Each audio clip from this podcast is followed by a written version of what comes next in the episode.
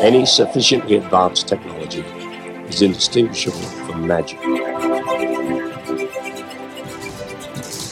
But first, I want to introduce uh, you to my audience who might not be familiar with you. And your name is Rose Schindler. And I'm convinced we are related because my uh, grandfather's side of my family came from Ungvar, from Hungary. 20 Uh, kilometers from Serednya. Yeah, it's right near Serenia. Between um, Serenia was between Munkac and Ungvar, Ungvar, right? middle. Serednya means middle. Yes, and then uh, and and we have close ties with you. I've, I met you six years ago with Max, your Mhm. beloved husband of blessed memory, uh, and the two of you have been uh, such deep inspiration to me, to my family, to my friends. I could not resist wanting to you know interview you and share your wisdom. And today is an appropriate day. Today is actually recording this on uh, Thursday. July 30th, which is uh, the Jew in the Hebrew calendar, it's the ninth of the month of Av, which is known as Tisha B'av, and it's a fast day. So I've been fasting. I want to talk about that and talk about how uh, people like me can relate to to Tisha B'av through the experiences of someone like you and Max, having been through a literal hell. And uh, I want to first, I want to take take a step back and just and just introduce you know who you are, where you are, where you grew up. Um, I've known you for for long enough to be you know uh, so impressed with you that you're you're perhaps you know the most the most courageous individual I've ever met, and I have tremendous respect for you, and and I hope that when uh, I am even you know a little bit older, that I can have one percent of the energy that you have uh, for a mission that, if you like, God put you on earth to do, which is to tell the world as as your father implored you again and again in your book that you wrote with Max called "Two Who Survived." Uh, it was a best-selling book, came out last year, and it's been featured around the world. And you've done such tremendous work. But first, Rose, can you introduce yourself, um, where you grew up, and where you live now, and uh, and then we'll talk a little bit more about some of the topics in the book. Okay, well, I was born in Czechoslovakia, which is Russia, by the way, right now, or the Ukraine, actually, right between Ungvar and, uh, and Munkac, 20 kilometers on either side, okay? Anybody wanted to go from Munkac to Ungvar, they had to go to, through Serenya because that was the only road. Uh, I come from that village. We uh, there were about 600 Jewish people in our village. Okay, I don't know if we call it a village or not, because there were village, many villages all over Europe, three, four hundred people. Okay, so um, we had a wonderful life. Of course, this was Austro-Hungary before the First World War. Okay, in the Second World War, it became uh, Czechoslovakia, and of course, in 1938, Hitler came into power. So Hitler and uh, so it became Hungary again because Hungary was in, uh, uh, you know, friends of uh, Hitler. Okay, Mm. so uh, uh, before the war, everything was great. My father was a tailor. He had a shop in the middle of town. sure you've seen the in the book the picture. Uh, and as I said, we had a really great life. We never even dreamt of going to America or going here or there because we didn't need to do that. I wish we would have. Mm. Family would have been safe. So, but in 1938, everything went to hell. When I read the book, the book is written um, in sort of real time. You're writing it as you remembered it and as Max remembered it. Right. Um, and uh, so your husband, your late husband um, of blessed memory, Max Schindler. Uh, so first of all, one one misconception to get out of the way: you're not related to the famous Oscar Schindler, although you did No, participate, obviously, in the. He was he was. We don't know because they came from the same town. Oh, they did. Oh, interesting. Yes. And my, uh, we believe, and my Max was nine years old when they were pushed out of his town. Mm, Okay, mhm, so we believe that they converted. mm, yes. Must have had some Jewish blood in him to do what he did. Okay, Yeah. And you think about um, you think about the perspective of the way the book starts, and it's heartbreaking because we know the outcome of the story. On one hand, we know that you survived. I mean, that's the title of the book, but we know how many didn't survive, and that's of course what makes it so noteworthy. Uh, the, the way that you tell this true story from two different perspectives a young boy, a young w- woman, uh, all the way up through marriage and then eventually overcoming. But of course, the brutal mid middle part of the book is about your experience in, in Auschwitz Birkenau too, and the camps that you endured starting in 1944. But before we get there, I want to uh, first take a step back. When you were a little girl, the stories that you tell, Rose, makes me want to live where you were living. It makes me. It seems so idyllic. Your uh, eight brothers and sisters. You were. You had uh, 10, 10 uh, people in the family. Your father had a business. You you work. He worked with Jews, with non-Jews. He uh, he uh, and and Max's family as well, but but specifically yours because I'm speaking with you today. Uh, you talk about the rituals, your daily life, um, the the just ordinary nature of life in Serenya, and how idyllic it seemed, and until until one day, obviously everything changed. But um, when you look back on it, I look back on your life and I see a vision for how I'd love to have raised my kids, at least in the very beginning.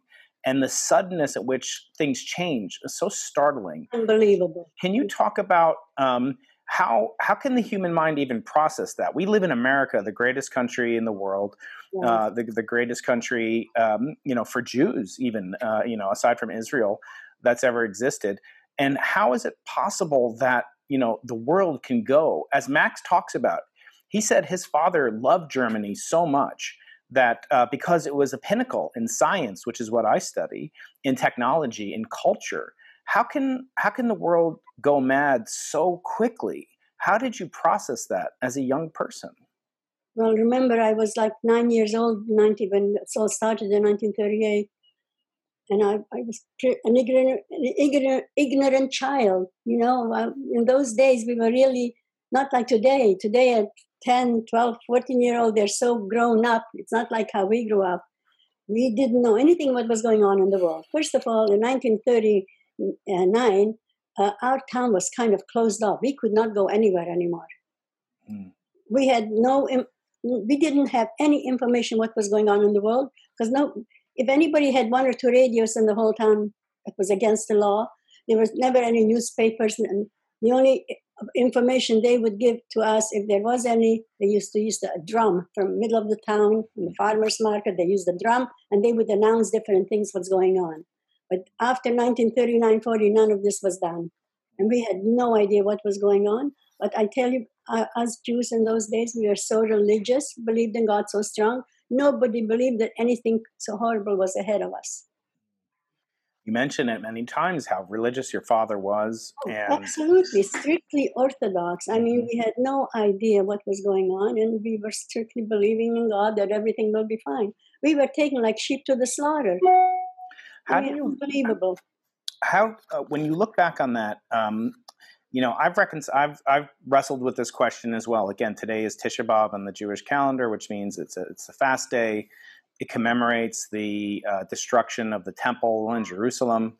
And the temple in Jerusalem was said to be destroyed not because of outside forces, the Romans or whatever, who literally did the destruction, com- completed the destruction, but because of baseless hatred, that there was hatred between the Jews. And, uh, and there were times throughout Jewish history, dating back as the, uh, as the, um, uh, as the, the description goes, back to the tale of the spies in the desert, uh, you know, thousands of years ago with Moses that um, said, you know, evil things or told evil things about the nature of the land and the inhabitants, up until up until the destruction of the temple. Uh, but Jews have been targeted for so long, and I wonder, you know, if if uh, I think Elie Wiesel said, you know, God told the Jews they had a mission, but he didn't say it was a suicide mission. Do you feel like this is a pattern in history uh, that is destined to be repeated, or do you feel like, you know, after the Holocaust, there's no denying that there's been this awful oppression, not not only of Jews, but but of, of tremendous numbers of, of groups throughout history. Do you feel like it, it's come to an end, or could it happen again? Who knows what's ahead of us? Tell me, hmm. okay? Mm. I sure hope it never happens again you think the world would have had a good uh, experience what, what happened and it, i hope it never happens again there's no reason for that mm-hmm. i mean we as jews in, in serenya we had a wonderful life during before the war okay we had no problem but we got along with everybody all the Jewish people mostly were business people. Mm. Even though we had no higher education than middle school, okay? So if anybody wanted to get higher education, they'd have to go to either Munkac or Umar or Budapest or wherever. So uh, I just can't believe that the world allowed this to happen. Everybody was silent and they took us like sheep to the slaughter. Mm. Okay? Nobody tried to help us. And I sure hope it never happens again. Mm. Okay? and we'll get to your mission um, towards the end of the conversation uh, uh, to to bring the attention to the world, as your father said. You had to survive, and if you didn't, you know the world would not know your story. And it was almost as if you had a divine mission. And I and I feel like I wonder how many roses there could have been, or Maxes there could have been that that didn't make it out. Uh, mainly only because of you know this horrible term we call luck you know that they just didn't have it or perhaps you you had so many examples in the book um, which is is just so so gripping. I mean i read it in a couple of hours and and i love learning about max and i just regret that i didn't have as much time with him as as i do with you and hopefully you'll live to 120 and we'll have many chances to to have more conversations. As you know you're the uh, my one of my daughters, her her middle name is Rose in your honor, uh, our little our little baby, and beautiful children. Uh, thank you, Rose. Thank you. Um, but when I think about you, I think about this this courage that you had, that you had this. I think of you very interestingly because you have tremendous courage. You can be very serious, but you have a sense of humor that is is just so endearing. And I wonder where did you get that that spirit of of courage that spirit of i am going to find a way to succeed that you could succeed literally in the depths of hell that you stepped out of lines that would have led to your slaughter and to your mm-hmm.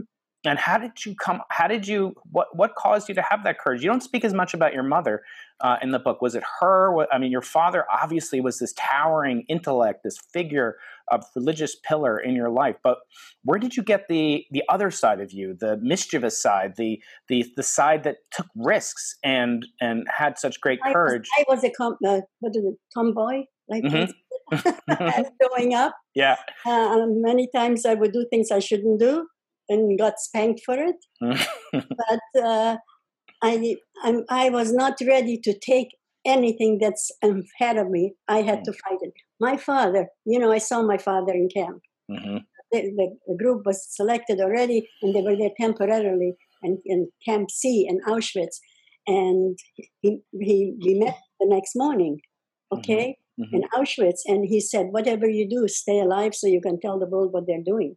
Yeah and I stuck to that. And believe me, many times I was, I was uh, taken, I was selected to go to out to the concentrate to the excuse me to the oven because mm. you know we they brought us there to do work, slave labor, okay, and we would have selections all the time. So uh, the first three four times of selections, they would put me in the gas chamber line because I was skin and bone. I was never a, a heavy person and being in Auschwitz like 10 days before we decided, hey, we need to get out of this godforsaken place, okay? So uh, we went for selection uh, three, four times, and then each time they put us in the gas chamber. They put me in the gas chamber line and my two sisters into the sent to a factory to work. So, you know, you get a lot of uh, knowledge when you're in a place like this. People tell you how to survive, okay? You talk so much in the book about how aside from the awful, you know, German um, the uh, German guards that were there, most mm-hmm. of the people in charge, so to speak, were Jewish. And and the, how, how, did you relate to that? How could you process that? That these were your fellow Jews, and they were they were kind of orchestrating and, and playing a role. Obviously, they were forced at death at the. Absolutely, at they had no choice. So you didn't you didn't harbor any resentment against the capos because no. they are perceived, you know, there is literature about them as, as sort of, you know, um, mixed literature, shall we say? But you don't harbor any any resentment or hatred towards. oh, towards. No, no. Listen, the man that came on the train to help with our luggage, he was one of our survivors. And he comes and tells me, he says, How old are you? I said, I'm 14. He says, Tell him you're 18. So a lot of people were saved that way, okay? Mm-hmm. And if you hadn't been uh, told that, you would have said I you're would, 14 I and you wouldn't be here. You wouldn't I, be here. No, I would have gone. They want. They told me to go with my. You know, of course, I t- they asked me my age, and I said I was 18. And my sister Helen said, "Oh no, she's only 14." I said, "Oh no, I'm 18." Hmm. I don't know what made me say that. I had no idea what's going on. So uh, remember, this was the beginning of Auschwitz too, Yeah. because we got there in what? Uh, so uh, you get a lot of advice from your people that you're with about these things. and it's almost the information denial to you know the uncertainty the the the not the lack of knowledge about your fate and the rumors and the misinformation that even knowing what what happened with the benefit of history that I do know about what this tragic event was and and really just awful evil event um, series of events that happened to you and to Max and uh, and then realizing that you know part of it was to strip you of your dignity and your humanity and I don't I wonder, you know, if it would even be possible if the Germans didn't do this, if they didn't shave your heads and and give you no clothes and make you stand in pointless lines and and assemble every morning for counting, that that was part of the strategy. It wasn't enough that you would die, that the Jews would be killed. It was it, they had to be humiliated, they had to be um, tortured psychologically. And I wonder, you know, I've I've often heard, you know, these these the you know by people I love that the nature of humanity is good. I I wonder, do you agree with that? Or I'm not saying that humans are inherently evil by any means, God forbid. But do you feel like humans have a natural inclination one way or another, or do you think it's just random chance? Well, I think it depends on circumstances. What what you have to do and what you need to do. The Germans, they had no choice. Okay, even though I'm sure a lot of them wouldn't have wanted to do what they were doing, Mhm. but uh, they did what they had to do, and uh, of course, a lot of them did a lot worse than they should. Also, Mhm. all right. So there were never any Germans that would help us. And we never even expected that. But anyway, uh, the thing is, uh, all we had to do is just believe in God and not give up hope. That's another thing. Every day we would say, don't ever give up hope. Make remember tomorrow will be better. What was the hope about, Rose? Was it that God would rescue you? Was it that you could escape? Was it that Hitler would, would Oh, be we killed? hoping that the war would end. hmm Okay, this is 1944. You know, by the time we came to Auschwitz, probably my my town, my village was liberated in September of 1944, hmm just five months after we were taken away. So we were about we were I was we were four months in Auschwitz because every time they would come for people to go to factories to work. The first couple of months we did it, but then I every time they put me in the gas chamber line, so we decided not to do it, and we were hoping the war would end. We would be liberated. Okay. So because you know every every barrack had a thousand women, they come for two three hundred women. You're not forced to go to line up and get. Uh, but of course, a lot of us tried, and uh, a lot. Um, believe me, a lot of people went into the gas chambers through that too. Okay, because people just food was unbelievable. It was not livable, not even for animals. Okay.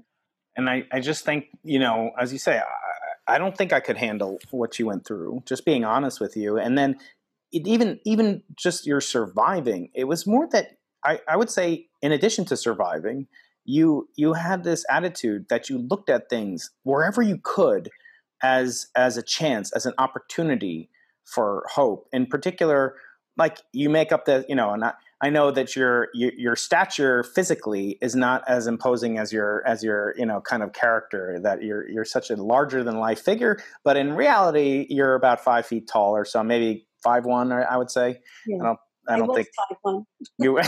that's right.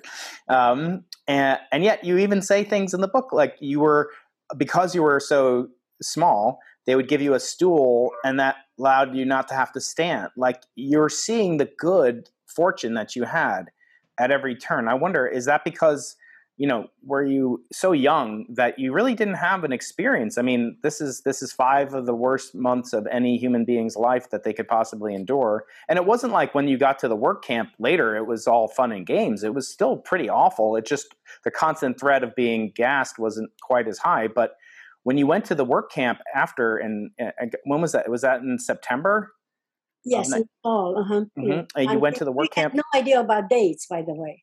Right yeah they denied you that We information as had part nothing. All we had in our lives was a dress and clogs, and that's it. A dress, a piece of rag actually. Okay, so we had no idea. But Mm. the thing is, you just have to have you had to have hope. If you What- gave up hope, you have you're gone. What was the, um, you know, kind of the hardest time? Was it the first days you got there? Was it getting towards the end when it seemed like things? When was it most challenging for you personally? Well, the best time was when we were liberated, of Mhm. course. hmm be- When we the first four months in Auschwitz Birkenau Camp C was horrible, horrible place. It's it's a transitional camp. You come and you get selected, and nobody stays there like we did. The only people that stayed behind were the people that were not selected, like Mhm. me. There were other people that did the same thing I do, okay? Because we are hoping the war would end. And but of course, it took, took the world a long time to do that. But we just never gave up hope. That's the thing. If you give up hope, you're lost. Okay. And were there people in the uh, in the in the camps that were that maintained their religiosity that's remained, you know, kind you, of you couldn't remain your religion. I mean, we had all we had to do was worry about surviving. Mhm. Okay, in terms of their faith. Did did people keep their hope. faith? hope. You Mhm, gotta have hope, otherwise you're lost. mhm. Okay, you give up your hope. People would put their hands on the electric fences. Twenty seconds later, they were dead. Dead. You can't imagine how horrible that.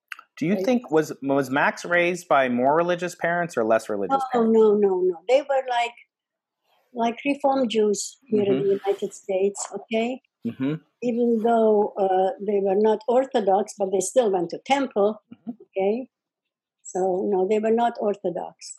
They were very modern, religious German Jews. Okay, hmm They they were more they they view Germany as sort of a, a paradisical place uh, at least until the awful events that Max describes and you describe.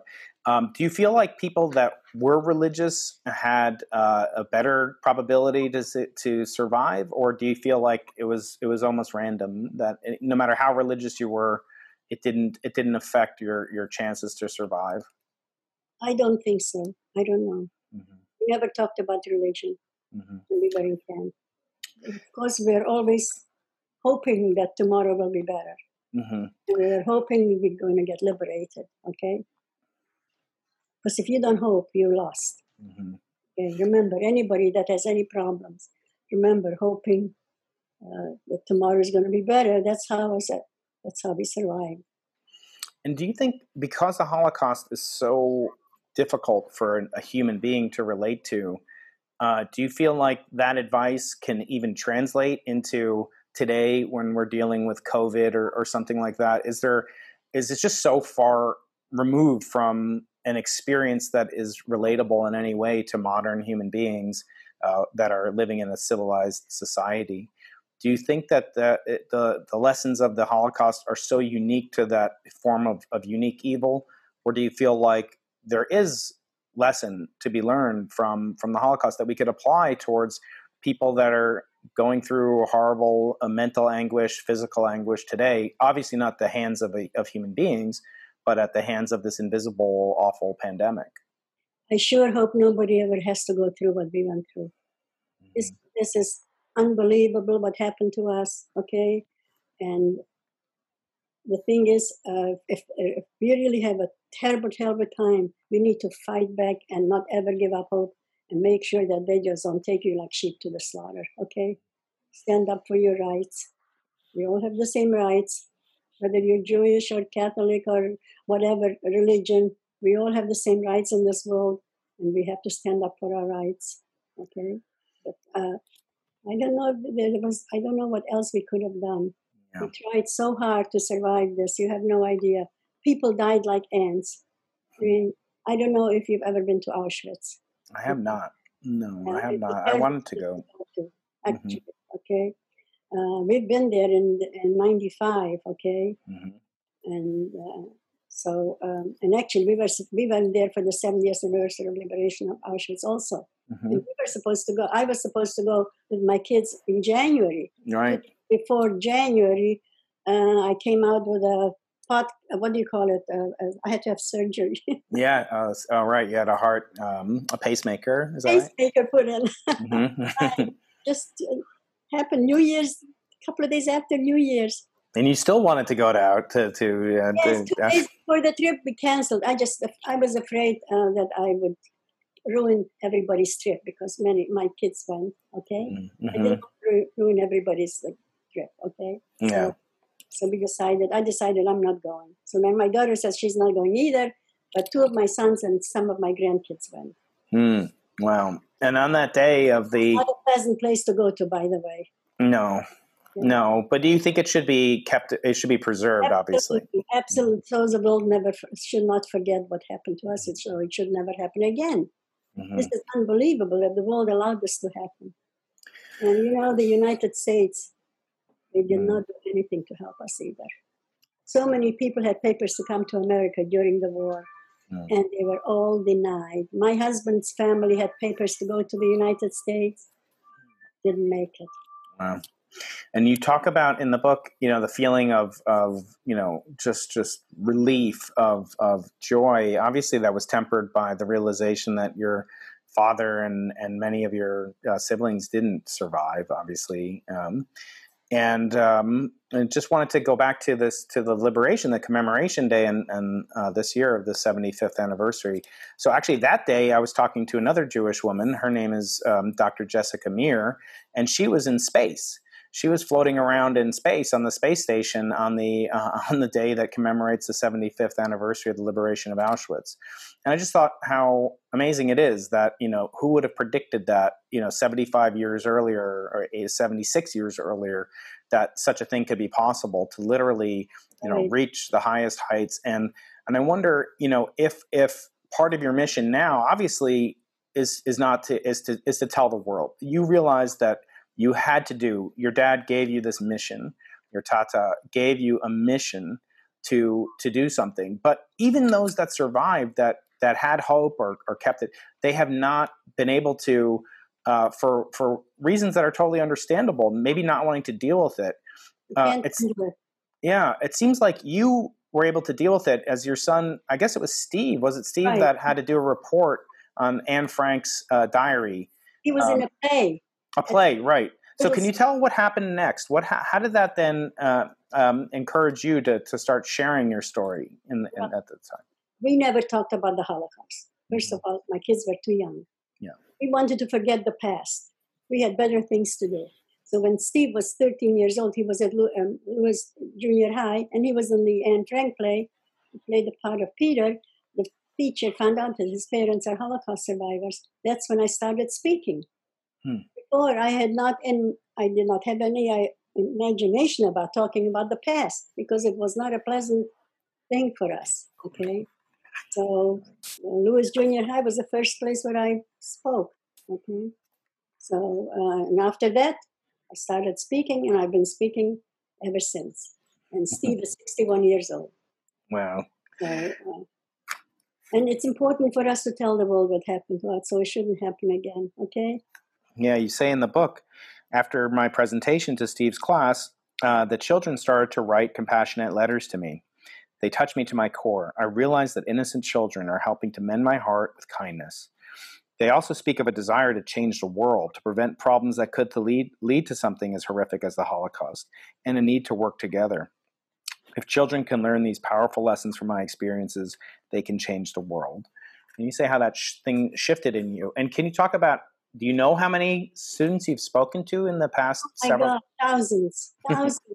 You know, it's really a funny thing. This week, since I'm since we're all home and we have so many things in the homes that we never touched for years and years, I went and one of my closets, full closet is full of letters from the children Wow, schools. wow. So a couple of days ago, I took all these letters in all these bags, and I found a and I got a big box, and I put all that and put it in the garage. and I Mm. room in this closet for other things. So, oh no, I have. Oh my God, I've been speaking for oh, close to fifty years. Okay, to schools. The week before this disease came out, I spoke five times a week Mm. sometime even on weekends and sometimes even in the evenings evenings to women's organizations and you know so uh, Yeah, that's how we met. We met at a small gathering, just a private kind of dessert gathering uh, in La Jolla. As I said, about five or six years ago, when when Max was here, uh, and uh, and I remember you know just not wanting it to end and and just hearing this conversation and thinking back you know I just had this incredible desire. I wanted to do something. I want to do something. I didn't know what I could do. And uh, I had hoped that you'd write a book but I didn't know that you were going to write a book and uh, how did this idea come to you and Max um, uh, obviously you know he uh, the book is written from both of your perspectives so it's kind of this it, it's kind of this unique uh, description. I haven't read any book like this where there's two perspectives, but it's it's unfolding in real time, and you feel the emotions that you felt. It's really quite an amazing accomplishment. How did the idea to write a book, which I am so grateful that you did write, how did that come come to you? It's been on my mind for many years. Okay, but Max never wanted to do it. Hmm. It's not his idea. Okay, even I mean, when we were speaking at schools, Max was speaking too, but he always said, Rose, I don't want to do what you do. You do what you want. But uh, uh, occasionally he did speak at schools also. Mm-hmm. And he wasn't in for stuff like, you know, we're all into different things. Mm-hmm. So, uh, I mean, it's been on my mind for many years. And then finally, after uh, Max passed, actually, one day while I'm speaking at a school, um, uh, one of the people that came, one of the uh, mothers of the children, came to listen to me speak. She's mm. the hmm. one that wrote my book. She never wrote a book before. Wow. Okay. Wow. And after Max passed away, as I said, I did have on my mind to someday write a book. Mm-hmm. after Max passed away, uh, this lady came to call me. She says, Rose, let's write the book. Mm. And we yeah. She came to my house and we wrote the book. It took about six months to get it all done. And uh, there it is. Okay? No, it's an incredible. The world, needs, the world, needs, to know what happened to us, even though there's many other people who wrote books too. No, but this is a unique book because of the fact that it's the two of you and that you you weave together this uh, this true story from two different vantage points right. in that the world could, you know, maybe I couldn't relate to a little girl's experience, but I can relate to a little boy's experience or, or whatever. And so, in that sense, I don't think there's any book comparable to it. And the photographs in it, um, you know, the way I remember Max as just this joyous, uh, joyous man. And by the way, this would have been this past week would have been your anniversary. Is that right? The twenty seventh. Twenty seventh. Would right. have been seventies and seventieth anniversary of our marriage. Oh, okay? Oh wow! Yeah. So now, he was such a. Let me tell you, it's so awful to be alone. I was never alone because I met Max in the hostel when I when I was 16 years old. Mm. So hmm. he's the only man in my life. Mm. And uh, and he's such an amazing individual. When he, I remember hearing from him uh, when we met many years ago that he always had this desire for education, for technology, oh, yes. to, and he was really self-made. I mean, he, you guys came to America with what twenty dollars? You got twenty dollars when you arrived, and then you immediately went to work. Uh, until one day you collapsed and, and, and fainted on the floor, I think, of a subway when you were pregnant with Roxanne. and uh, and then he had you know he ended up coming to California, and just to hear the way that he describes the pride that he felt that he could learn a trade, that he could learn a skill, coming from nothing, from a, a boy who had zero potential and, and could have died many times. Years of education, or four years of education. And you diminish your education, but Rose, you speak what five or you spoke five or six I different languages. a lot of languages, but now I'm down to. Uh, I still speak Hungarian. I speak Yiddish. Okay, mm-hmm. Hungarian. Uh, uh, you couldn't sell me in Russian or Czechoslovakian. Okay but still you it takes a special brain to do that and also to uh, run a run a business as you ran a business uh, for many years in san diego. And but just to see max and that he would learn a trade he would learn computers he did insurance he did all sorts of different trades and he would do it at night. Uh, he wanted to be he said in the book I, and i really welled up with pride and emotion for him he didn't want a handout. He didn't he wanted to be independent even if that meant you know paying you know twenty dollars a month for for an apartment, but he was going to earn it, and he was going to support his bride in America, and that they says anything was possible in America. Yes. And all you have to have is willing to do it. Okay. Well, I worked in the garment industry mm-hmm. in New York.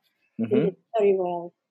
Okay, so uh, of course, after five years, we decided Max came to San Diego to visit one of his friends. Who, you know, all the boys had to report to the military. Yeah. So he's here in San Diego, Henry. So uh, he came to San Diego for a three day weekend, Christmas Eve, 1955. Was it 55? I think so. I'm not Mhm. okay. He never came back to New York. He calls me two days later, Rose, pack up. And we already had a daughter in New Yeah. York. Pack up. And we are moving to California.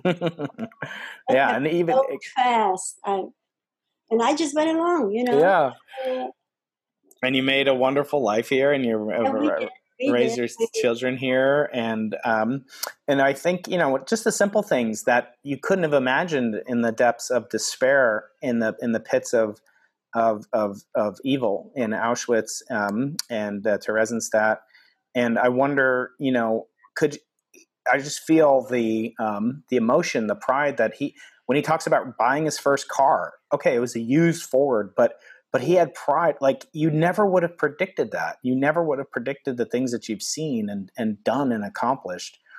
And um, and I wonder if God didn't put you here for that mission that the two of you should meet.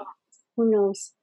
Who knows? Yeah. I tell you, uh, I, w- I mean, things are not like they were in Europe with the religion, okay?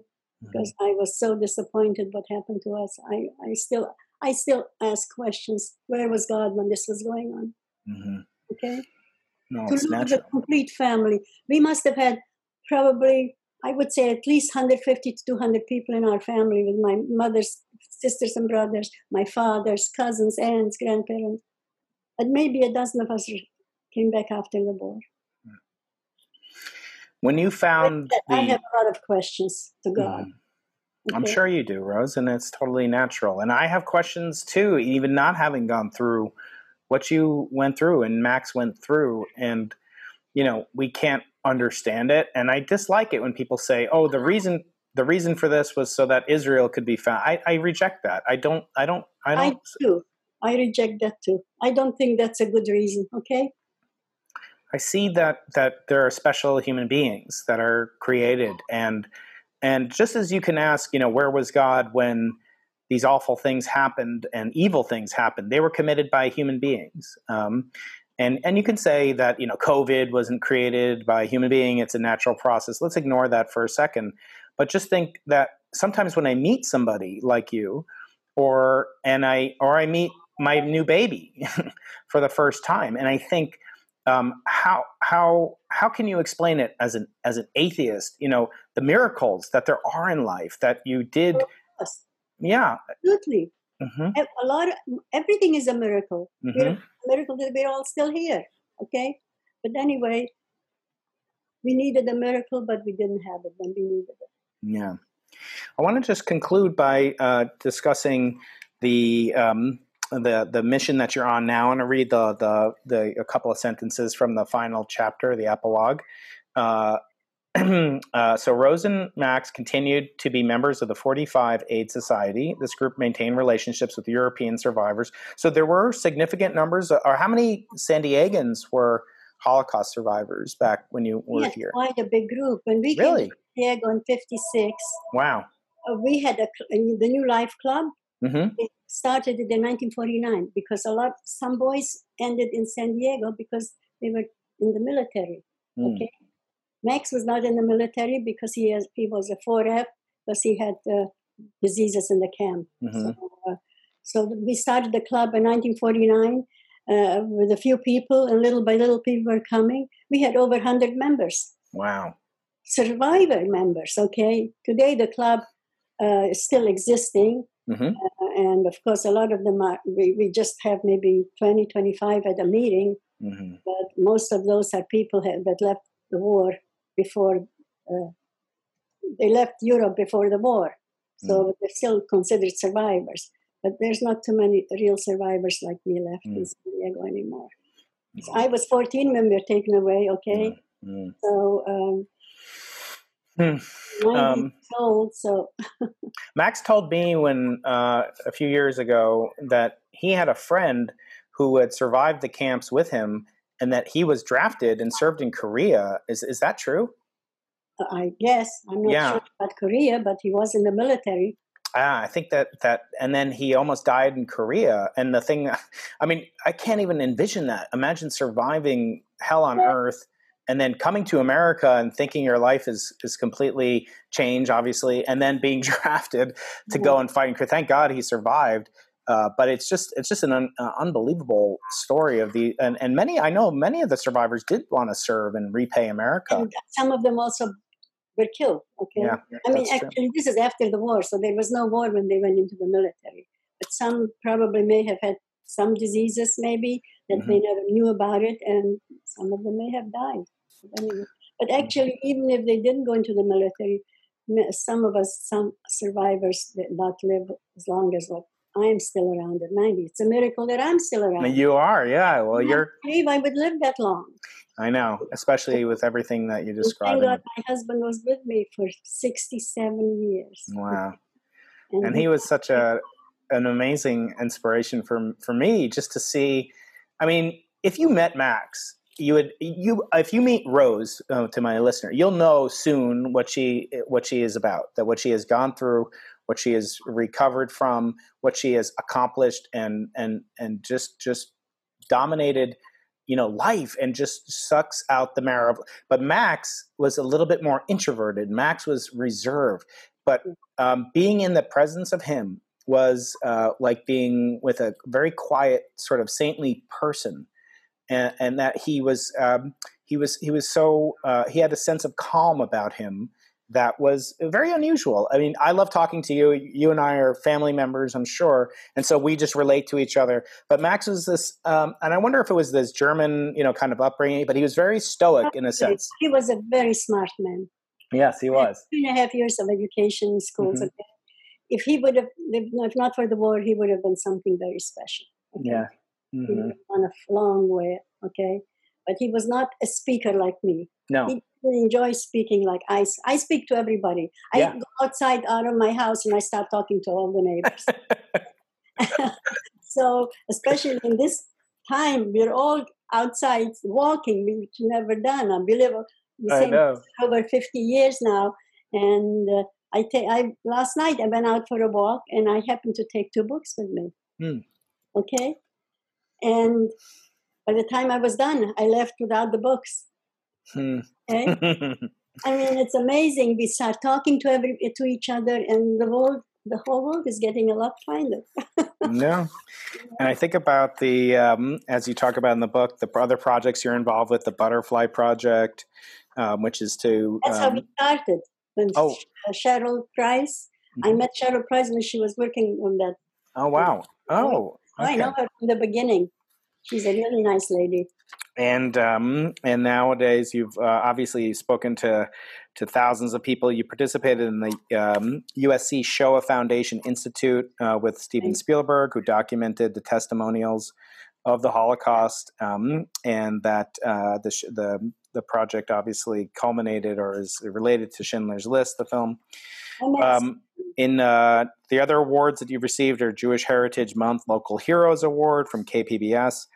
Uh, Rose was named one of the cool women of 2015 by the San Diego Girl Scouts, as well as a woman of valor uh, during the 24th annual Lipinsky Jewish Arts Festival in San Diego in, in 2017. Uh, two years ago, you were awarded an honorary high school diploma from La Jolla Country Day School and an honorary MBA. Oh, so maybe you can help me with my tax I'm an educated people person you are. Well, yes. The, not all educations come with such uh, such very impressive curriculum vitae. and the senior class unanimously voted to award Rose the shin, uh, the certificate after hearing her speak at their school. She was interviewed on both days, and uh, with a big smile, she told the reporters, "This is the best day of my life." Well, um, Rose, I do want to thank you. Uh, I'm gonna I'll, I'll end the podcast for us, and then I want to. Uh, I'll call you back, and then I want you to say hi to little uh, little uh, Miriam Rose, my daughter, who's uh, who's named after you. I want, she wants to say hi to you. So, uh, Rose, I want to thank you so much, uh, and my audience. Sorry, this is you know a little bit different from the scientists, the engineers. The How long have you been doing this? I've been doing this for almost two years, maybe, but uh, but you're the you're just such a you're the most special guest I've I had. didn't know that you did this. Well, we've been on a couple of other podcasts, by the way. I don't know if you know that. Yes, I do. I know you were on a very, very well known one with a local San Diegan named Jocko Willink. Right. Um, and that has seen over a quarter million views. So I'm going to put that in the link in the notes for people that are listening uh, to see Rose, who's this five foot, uh, one inch uh, domina, a mighty, you know, indomitable spirit, next to Jocko Willink, who's like six feet and huge muscle man, Navy SEAL uh, commander, very nice guy, very br- brilliant guy too. So I'll put a link to that. Um, and Rose, I just want to, I just want to thank you. Uh, I think about you all the time. Our family loves you. And we're so glad that you. I love are, you too, guys. I love your children. They're so cute. they love you. They really worship you, and uh, and I know that we'll be together soon. I want everybody to be healthy. by the way. Yes, she is too. so I want to thank you so much, Rose, and uh, thanks to your, your children for setting this up. And um, I hope we can see each other soon, one way or another. Right, right. Thank you for doing this, Brian. Thank you, Rose. You're you're right. a true gem. Stay well. Stay healthy. Put I will. Thanks. You heard it here. Don't don't ignore. Put your mask on. I, I walk out and I forget to put my mask on. I get a mask. Listen to Rose. She knows what she's talking about. Thank, Thank you, Rose. Any sufficiently advanced technology is indistinguishable from magic.